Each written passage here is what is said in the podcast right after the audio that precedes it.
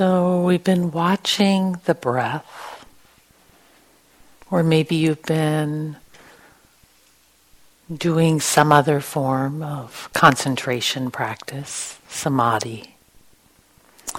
And one of the qualities of it is this focusing in, sort of focusing in, simplifying on one thing. And there's sort of an idea when we do that that we're focusing on one simple thing that is staying there, that we can just stay with. And sometimes we can even get the idea that we're on the same thing all the time. But of course, if we look carefully, which you have been, we notice that even this one thing that we're paying attention to is not one thing at all. The breath, we say the breath, we use that idea, or it could be, we say metta or sound. But it's not one thing, right? It's the beginning of an inhale and then it changes quite dramatically. And then it ends. And then something else happens. So we focus on it as if it's staying put, but it doesn't at all. So, what I want to talk about tonight is this shifting lens when we, instead of thinking we're staying on one thing, we start to get interested and really notice that no, it's changing. Every moment, it's changing. And the fact that this happens with the breath really points to it's the lens through which we look at things that affects our experience and what happens. If we're looking at the breath as if it's just one thing that we're focused on, and the simpler it gets, sometimes you might have focused like just on one point with the idea that's really steady and I can just stay with it, then that's the lens through which we're focusing and it does cultivate a kind of simplicity and a view that we can just stay with the one. But we can switch the lens. And this is the part of the practice, the seeing as we said in the title to this retreat, the seeing part of the practice, the different ways we can see what's happening, different lenses. And one of the most important of these lenses, and I'll talk quite a bit about how the Buddha pointed to this lens, is the lens of impermanence, the lens of change. And we can make choices about what aspect of our experience we're paying attention to. We can bring things into the foreground, like you may have noticed already, that you can bring the breath into the foreground and let the thoughts be in the background. We can also do this in a more subtle way. We can bring the breath into the foreground and we can bring the steadiness, the simplicity of it.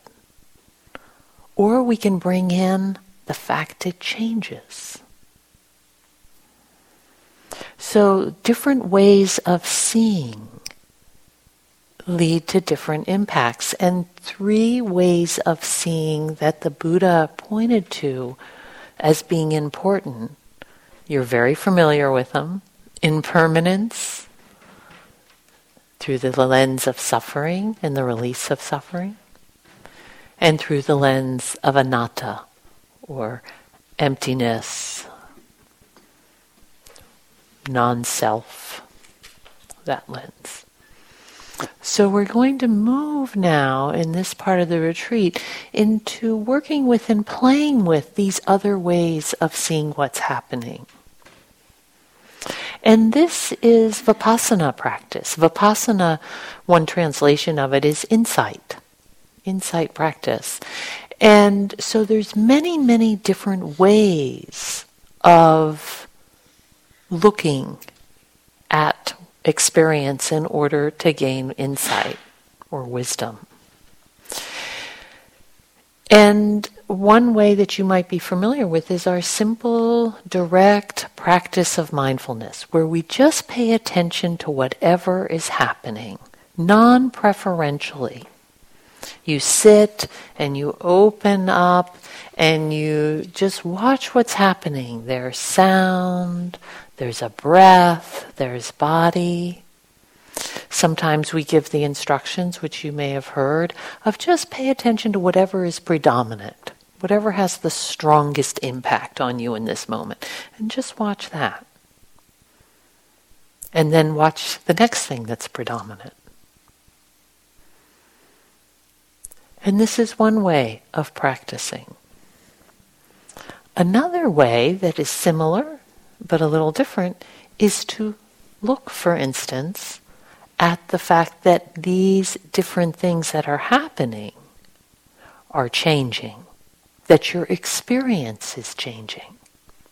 And then we're maybe slightly less interest, interested in the sound than in the fact that the sound is changing.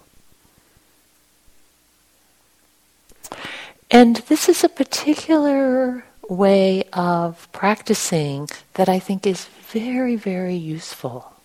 Very useful. And the Buddha pointed to it quite a, way, quite a bit. Said it leads to liberation. That's kind of important. One of the things, this relationship between the concentration and then this liberated way, liberating way of seeing. This is what he says in the Samadhi Sutta. It says, develop concentration practitioners. A concentrated practitioner discerns things as they actually are present. And what does one discern as it actually is present? One discerns as it actually is that the eye is unconstant, forms are inconstant, and so on. One discerns that the ear is unconstant, that the nose is inconstant, the tongue is inconstant. Everything, all of our sense gates are changing. So, with the concentration, this is the point of it to turn and see things as they actually are. And in the suttas, it says again and again, here's one version of it one possesses wisdom that understands the arising and disappearance, which is noble and penetrating, and which leads to the destruction of suffering. Often in the suttas, there'll be a whole discourse, and then there'll, there'll be a phrase so and so. Here's one uh, that Rahula has this happen. The Buddha's son at some point. Rahula sees that the arising and the passing away. Or it sometimes says, sees with the Dhamma eye. Sees with the eye, the understanding, the point of view of the Dhamma, the arising and passing away. This understanding of impermanence is central to what the Buddha taught. And he says again and again, this is where liberation is. So it's the insight that there is X, some phenomena, and that it arises and it passes. And if it's something that causes challenge to us, if it's suffering or in some form or another, there's not only the fact that it arises and the fact that it passes, but there's practice that we can do, allowing it to arise and pass. So, this process of seeing and understanding things as they truly are. We do this at many different levels.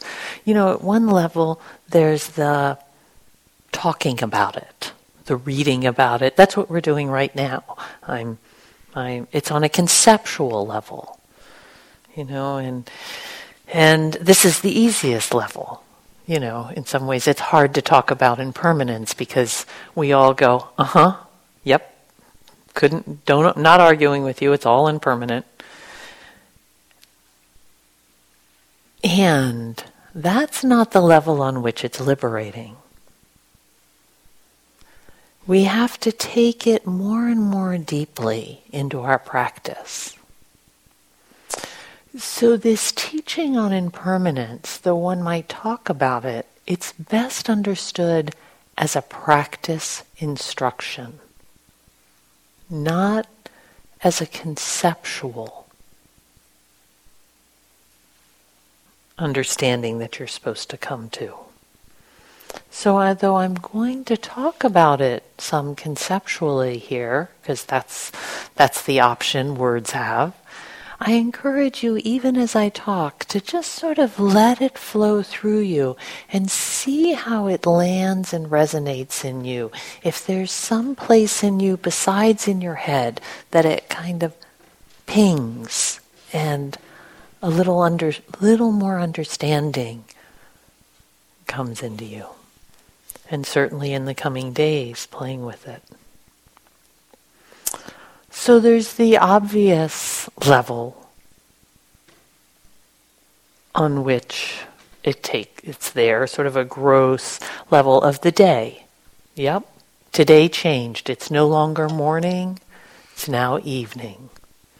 The season, it's spring, it was fall, and we experience this. Eh, the natural world is so moving forward in this way, constantly changing.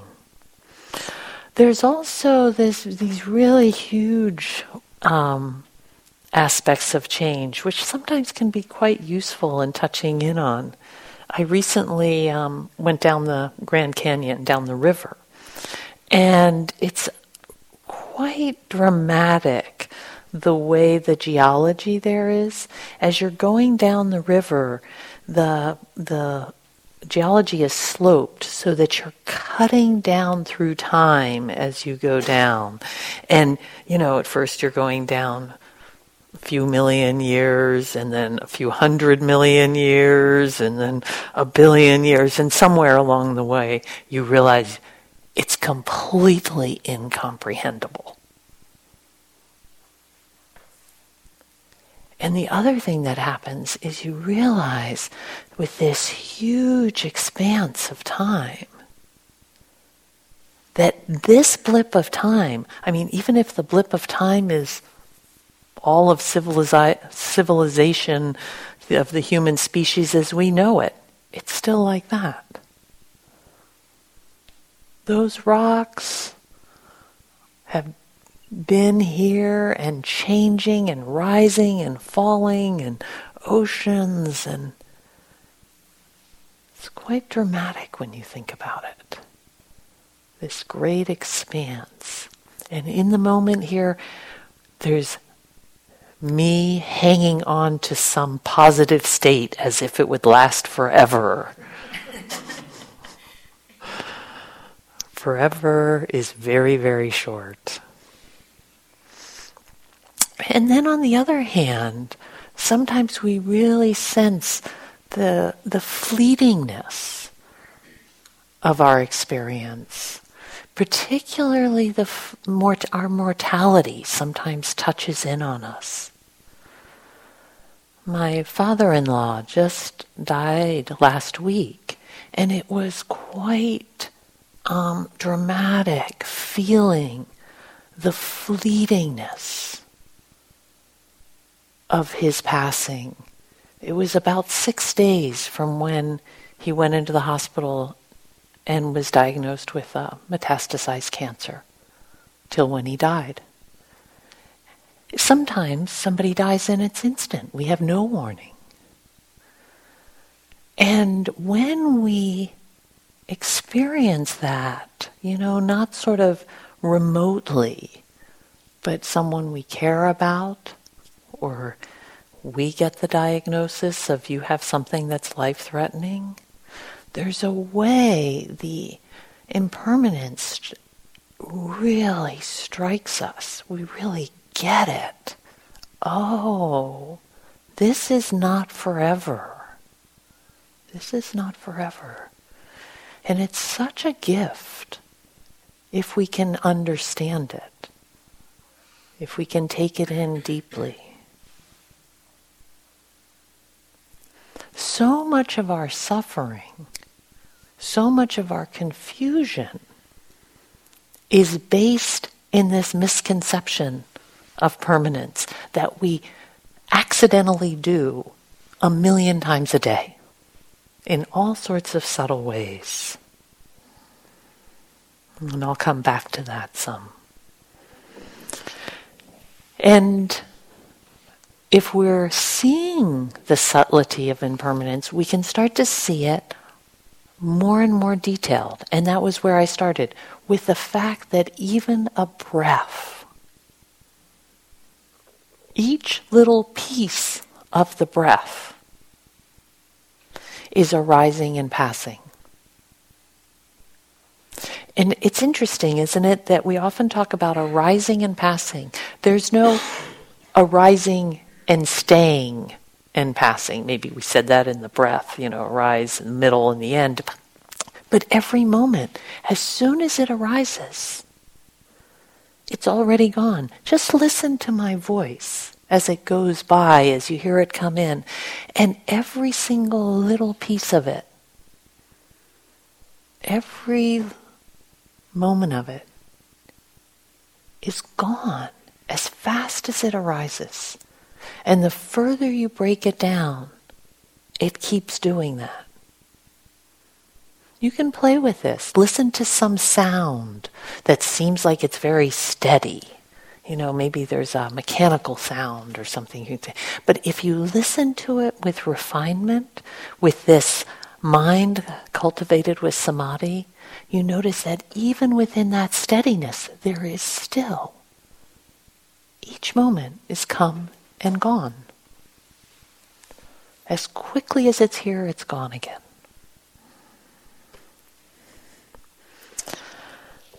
This understanding, whether it's on the geologic scale or on the understanding of our own impermanence and mortality, or on this mic, it, all of these levels, it can be a little shocking to our system. And I want to just acknowledge that because it helps us understand that it is a part of our strategy for being in the world. You know, as we grew up, it it was useful to have the ideas that things stuck around. And it can be uncomfortable to come into contact with the fact it's all on its way out as it comes in. Everything. Every buddy, every moment, every sound.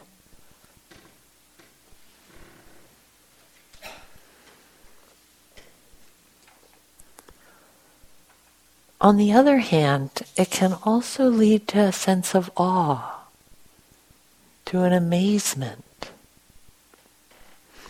Here's a poem for you called A Wave. Each wave follows the form, dancing the pattern with its own variation. Crashing, fanning, slithering up the beach, the foam wet squiggle line left as its only memorial.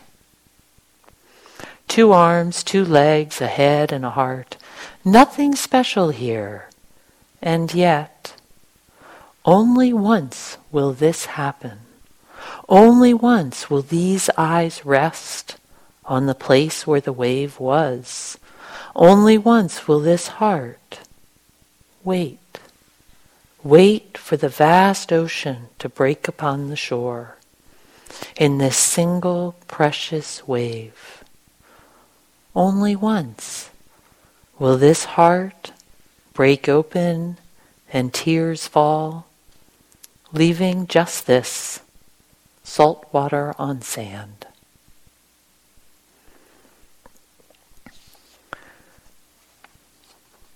So, though we protect ourselves from the impermanence, we think our safety is dependent on permanence.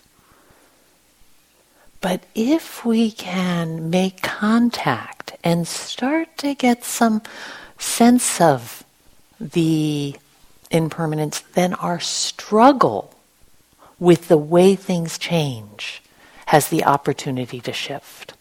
Most of our struggles in our life are with change. I used to have, um, when I first started as a teacher, uh, quite a while ago now, people would fill out the forms, and I'd often see, you know, in the comments, well, things are a little challenging, I'm in transition. And then I'd see, yeah, there's a transition or something's, and then finally I realized, right, of course, we're all in transition of one sort or another. And it's challenging for us.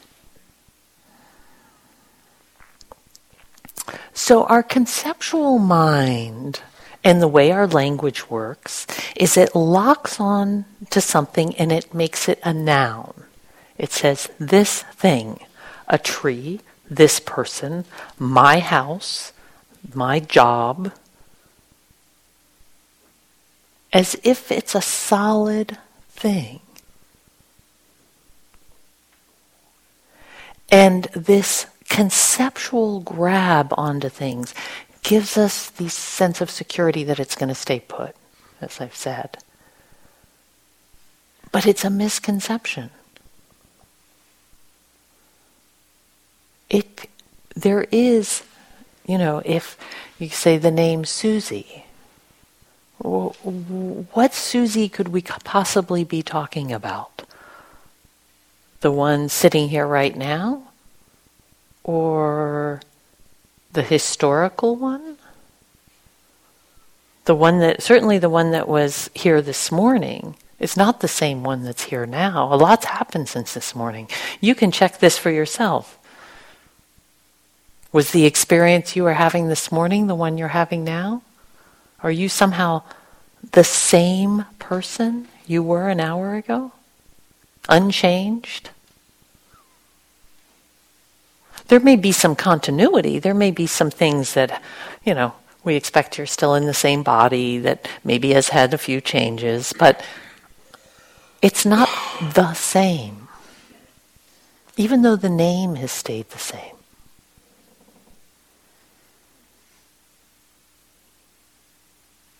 A tree, nice noun, solid, big trunk stays there. But they're constantly changing. I always am amazed. I come here to Spirit Rock and I walk out back and it's like, God, how can it be this different back here? This tree's fallen down. This one's got a branch that's leaning more.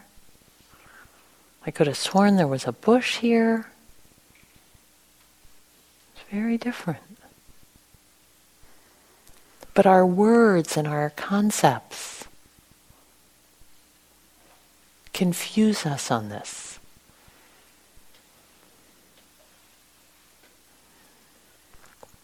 And in this, we fail to see how everything is in flux and in relationship.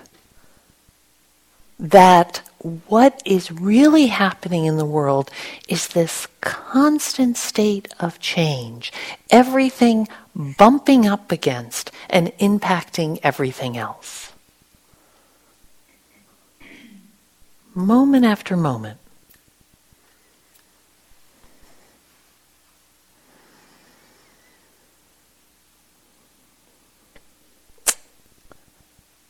And the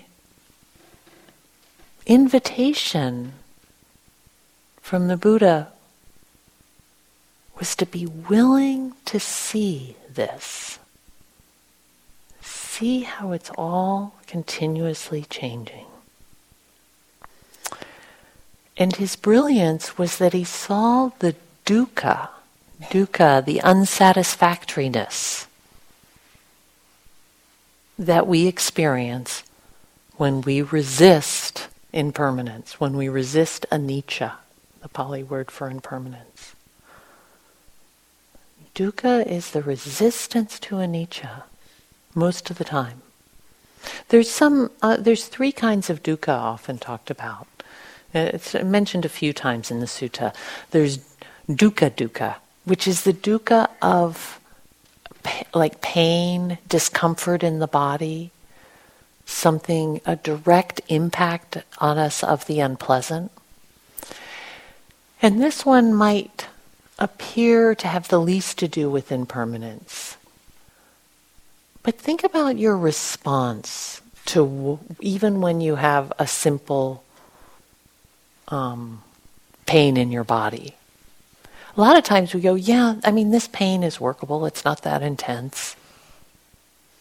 But what does the mind do? It's going to be here forever. It's going to get worse. It's going to, we get into all sorts of ideas that have to do with its staying or its, its whole relationship to permanence and impermanence. That that's where we often suffer the most. And then the second, a second kind of dukkha is sankhara dukkha, the the dukkha of fabrications, that things arise and they're unstable and they change. They just come and they go. There's an, a fundamental instability in the world. Physi- um, physicists know this, right? It's all falling apart. The Buddha understood this too. And then the last one, viparinama dukkha, has to do with the fact it's changing directly. Like that the pleasant things that we like are not going to stick around. So the Buddha sort of laid out a lot how this relationship between dukkha and impermanence. There's a wonderful and that we'll um, chant, a wonderful mm-hmm, chant in the Pali, but I'll read you the uh, English, which is All things are impermanent. They arise and they pass away. To live in harmony with this truth brings great happiness. To live in harmony with this truth brings great happiness. We think it's going to cause us all sorts of problems to acknowledge it. But the truth is, like so many things, it's here anyway. It's happening. It's not like by admitting it that you make it happen. You actually just come into alignment with truth. Matthieu Ricard puts, puts it this way. One of the main pursuits of Buddhism is to bridge the gap between the way things appear and the way things are. That approach does not come just from a curiosity to investigate phenomena. It arises from the understanding that an incorrect perception of reality inevitably leads to suffering.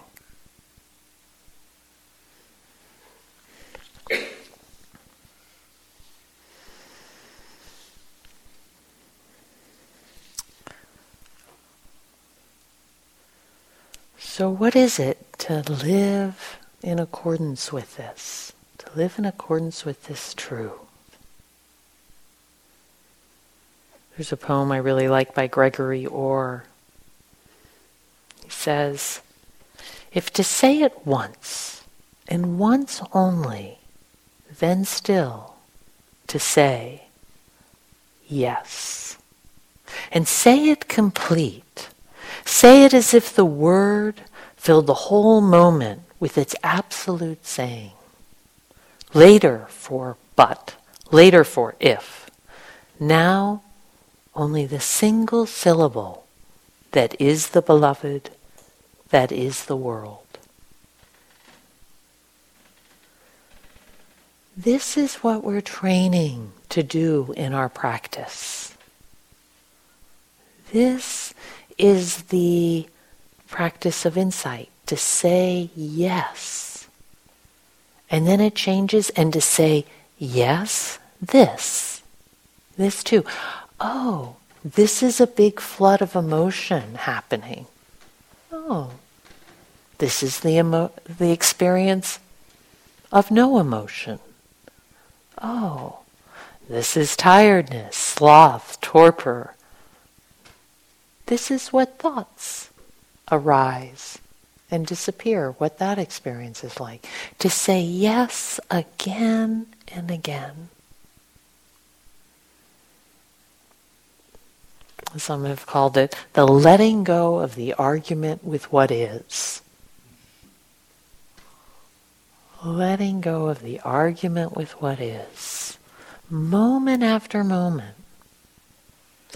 One of the amazing things about doing this is that when we let go of the argument with what is, an amazing amount of what otherwise would be unsatisfactory is quite tolerable.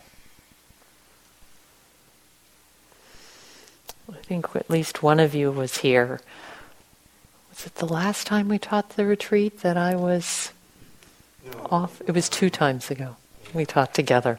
So there were a couple. Uh, there was a while back we were teaching this retreat, and I think it was. Uh, it's great. I made it through the second day. Fabulous. Last that one retreat I didn't. I woke up in the morning, early in the morning, and with a belly ache, and it was quite intense. And I thought, oh, this will go away. And I went and got a heating pad, etc. And it didn't go away. Finally, I went to get it. Went to urgent care. They sent me to a emergency room. They sent me to a room on the floor, and they sent me to the operating room. And it was a pretty amazing day. I started it out in the teacher village and ended up in an operating room. It, and it was perfect timing. It was my day to give the Dharma talk, and at 7:30 they wheeled me into the operating room. Said, "Donald, you're on your own." But one of the things that was remarkable about this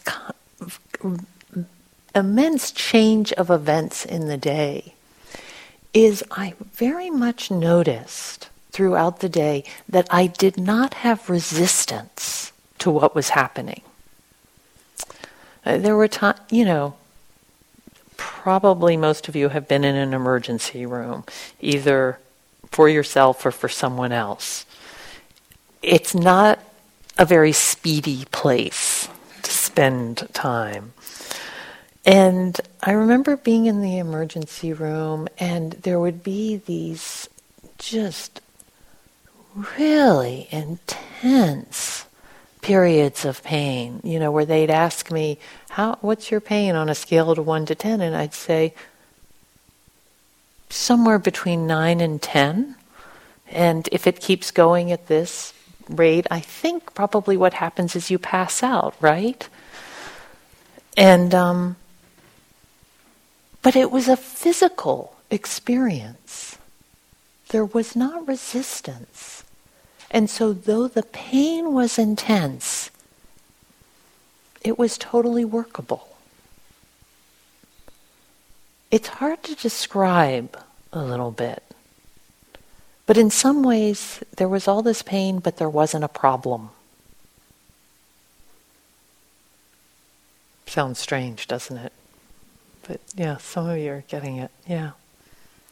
It's not a problem. And I know for myself that was a very, very useful experience because I understood the immense amount of our suffering that comes from the resistance rather than from the experience itself. And you've probably experienced this, like you've been resisting, resisting, suffering, suffering, and then you like go, yep, yep, this is the way it is. This is the way my back is. This is the way my knee is. This is the person I've lost from my life.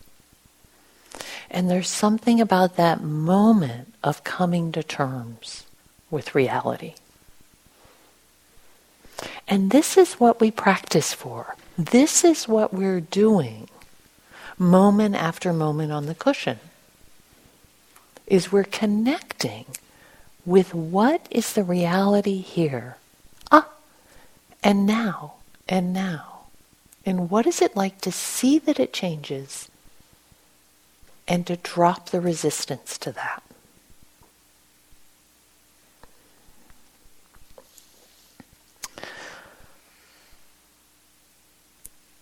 The ver- another very important aspect which Donald will talk about a little bit more tomorrow night, is that in this process of impermanence, a key aspect of what's happening is that one thing arises and it's depend and then it affects what happens next. It doesn't necessarily cause it directly. There's a lot of phenomena conditioning the next moment. So the experience you're having right now is conditioned by lots of things. Fortunately for me, I am not the cause of your experience right now. I might be one condition in it. But there's what happened to you before you got here, how dinner affected you, how the temperature in the room is affecting you. And we could start to name a million other impacts. So all these different things are coming in and impacting in this constant changing of circumstances. And this points to the third way of seeing is we see all these conditioned phenomena again and again, the impermanent changing thing, and we realize that there's no separate me here that I and you are just as impermanent as everything else. And that we're all affected by conditioned phenomena. So all of these these ways of seeing, the suffering and the not self, are all tied into the impermanence itself.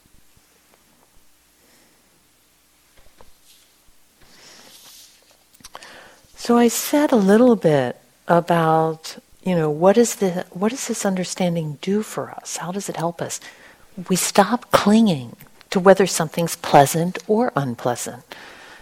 You know, and if we stop grabbing a hold of it and trying to make it stay, there's all sorts of things that open. Have you ever noticed that um, tendency, like you have a great experience, you go out and you walk outside and there's a beautiful sunset and you go, this is great. I think I should arrange my day so I come outside at this time of day every day. And it'd be really better if I did it with a friend, so I wonder who could come and do this with me. And pretty soon, we're all caught up in trying to hang on to it. Meanwhile, the colors are happening and there's like this moment to moment changing thing. But we're lost in our desire to hold on to it. Of course, William Blake said it great. He says, He who binds to himself a joy does the winged life destroy. But he who kisses the joy as it flies lives in eternity's sunrise. I love that stanza. He got it completely. That even the pleasant experiences are only magical and truly pleasant when we let them take their course. You know, there's a reason we like And we know this on some level. There's a reason we like a real rose, besides the fact it has great smell, as opposed to a plastic rose. Might look the same from a distance, or a silk flower rose, I should say, because they're actually quite beautiful. But there's some part of us that understands that the real rose is just here for a flash. Just this day is it perfect. And there's something in that that really resonates with us. We feel how it is in this truth. We, and it's a truth we can see. And we see the preciousness of it. Ajahn Chah said this about impermanence. You might know it. It's one day some people came to the master and asked, "How can you be so happy in a world of such impermanence, where you cannot protect your loved ones from harm, illness, and death?" The master held up a glass and said, "Someone gave me this glass, and I really like this glass." It holds my water admirably and it glistens in the sunlight. One day the wind may blow it off the shelf or my elbow may knock it from the table. I know this glass is already broken. I know this glass is already broken. So I enjoy it immensely.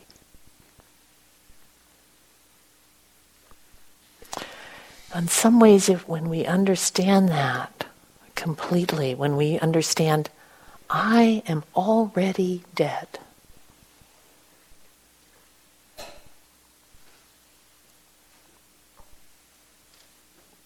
Then this moment becomes incredibly precious.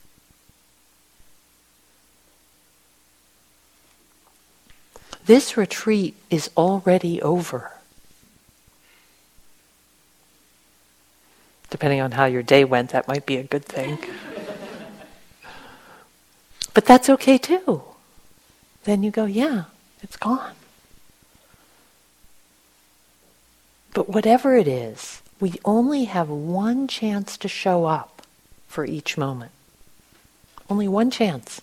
The moment that's here, that's the only moment, that's the only chance we have to show up for it.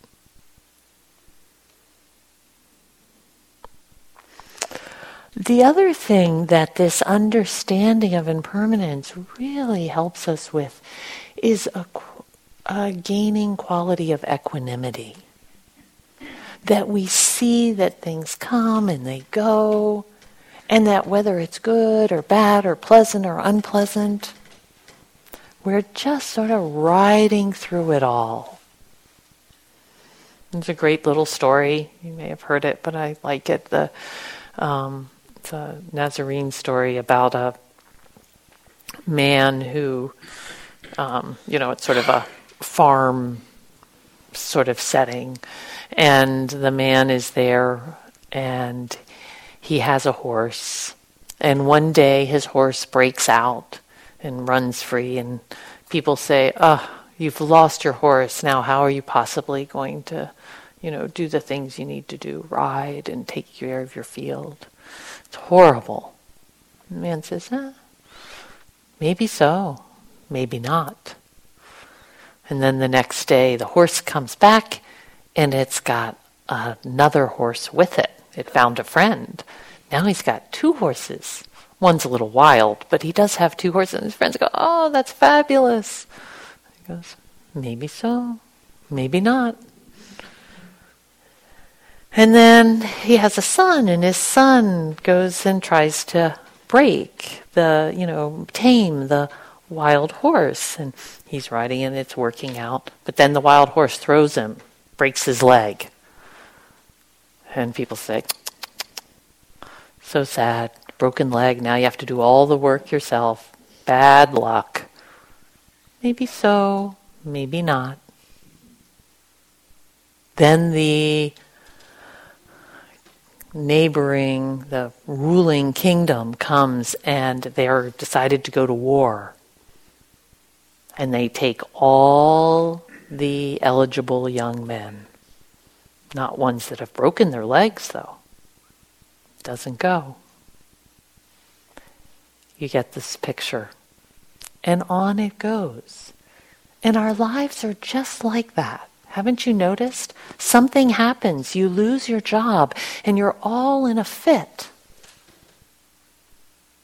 Maybe so, maybe not.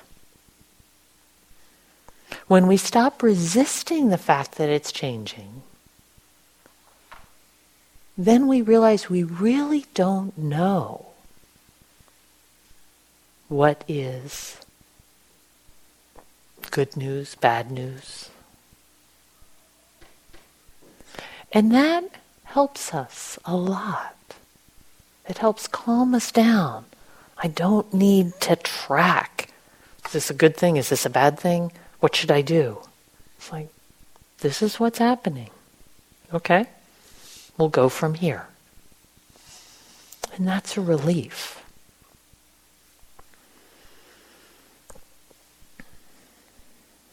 So, how do we practice this? So, we have an idea. I've sort of pointed a little bit, but I'll be a little more explicit and we'll talk more about it in the morning.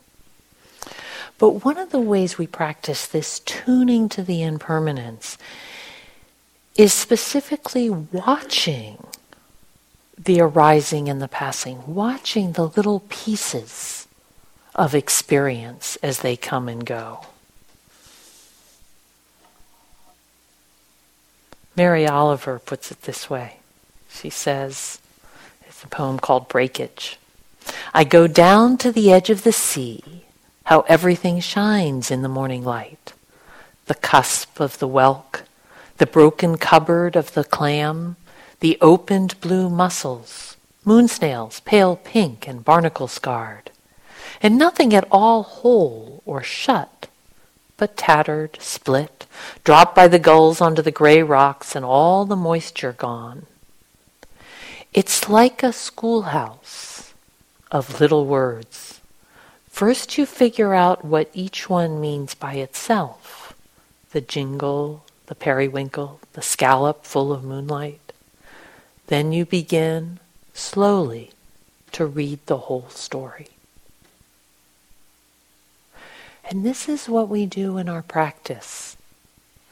We just notice how this moment and the next moment how it's changed, how our experience of it has changed. There's both the content of it and our relationship to it. Both of them are changing. We can watch either one. And we can just keep seeing that. We can see it in our breath or in sound or in our energy in our body, in our emotions in some ways, the content for this practice of watching impermanence is less important than seeing it, seeing that change. Any sense gate will work.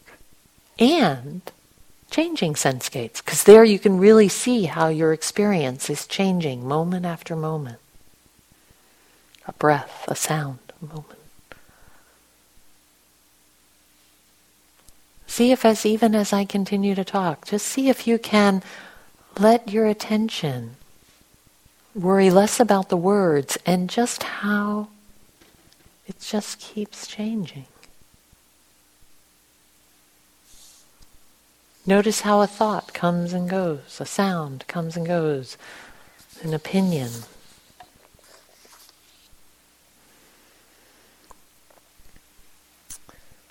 Another way that we can practice with this that's very important and that comes from this attunement to changing moments is we can watch how and where there is suffering, where there is unsatisfactoriness, dukkha, struggle, we can see where it is. And if we're paying attention to this changing phenomena, we can see the conditions that cause it to arise, that lead to its arising, I should say. And then, very, very important, we can continue to watch the dukkha, the unsatisfactoriness, and see how it changes and see how it passes. So we can witness in our practice the arising and passing of unsatisfactoriness. And in this we can learn, we can see the potential of freedom and the actual experience of freedom again and again. I think one of the most important stru- instructions that I remember hearing was notice when the unsatisfactoriness, when the dukkha is gone. Notice that it was here and then notice when it's gone.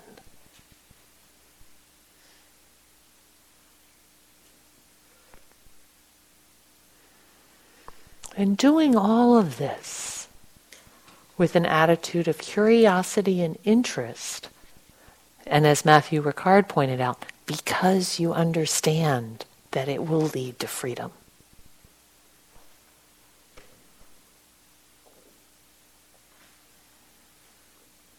Complete non resistance to the truth of how things are. This is our freedom. There's a term for it in the Pali, yatha bhuta. I like that term. It has this nice ring to it. Yatha bhuta. The nature of how things are.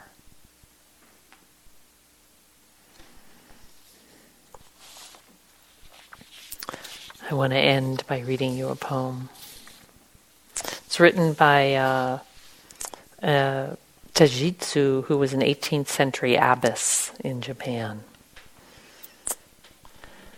She saw that all phenomena arose, abided, and fell away. She saw that even knowing this arose, abided, and fell away. Then she knew there was nothing more than this, no ground, nothing to lean on, stronger than the cane she held, nothing to lean upon at all, and no one leaning. And she opened the clenched fist in her mind and let go, and fell into the midst of everything.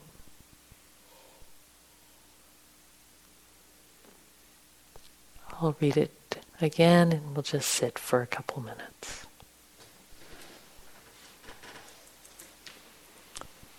She saw that all phenomena arose, abided, and fell away. She saw that even knowing this arose, abided, and fell away. Then she knew there was nothing more than this no ground, nothing to lean on, stronger than the cane she held. Nothing to lean upon at all and no one leaning. And she opened the clenched fist in her mind and let go and fell into the midst of everything.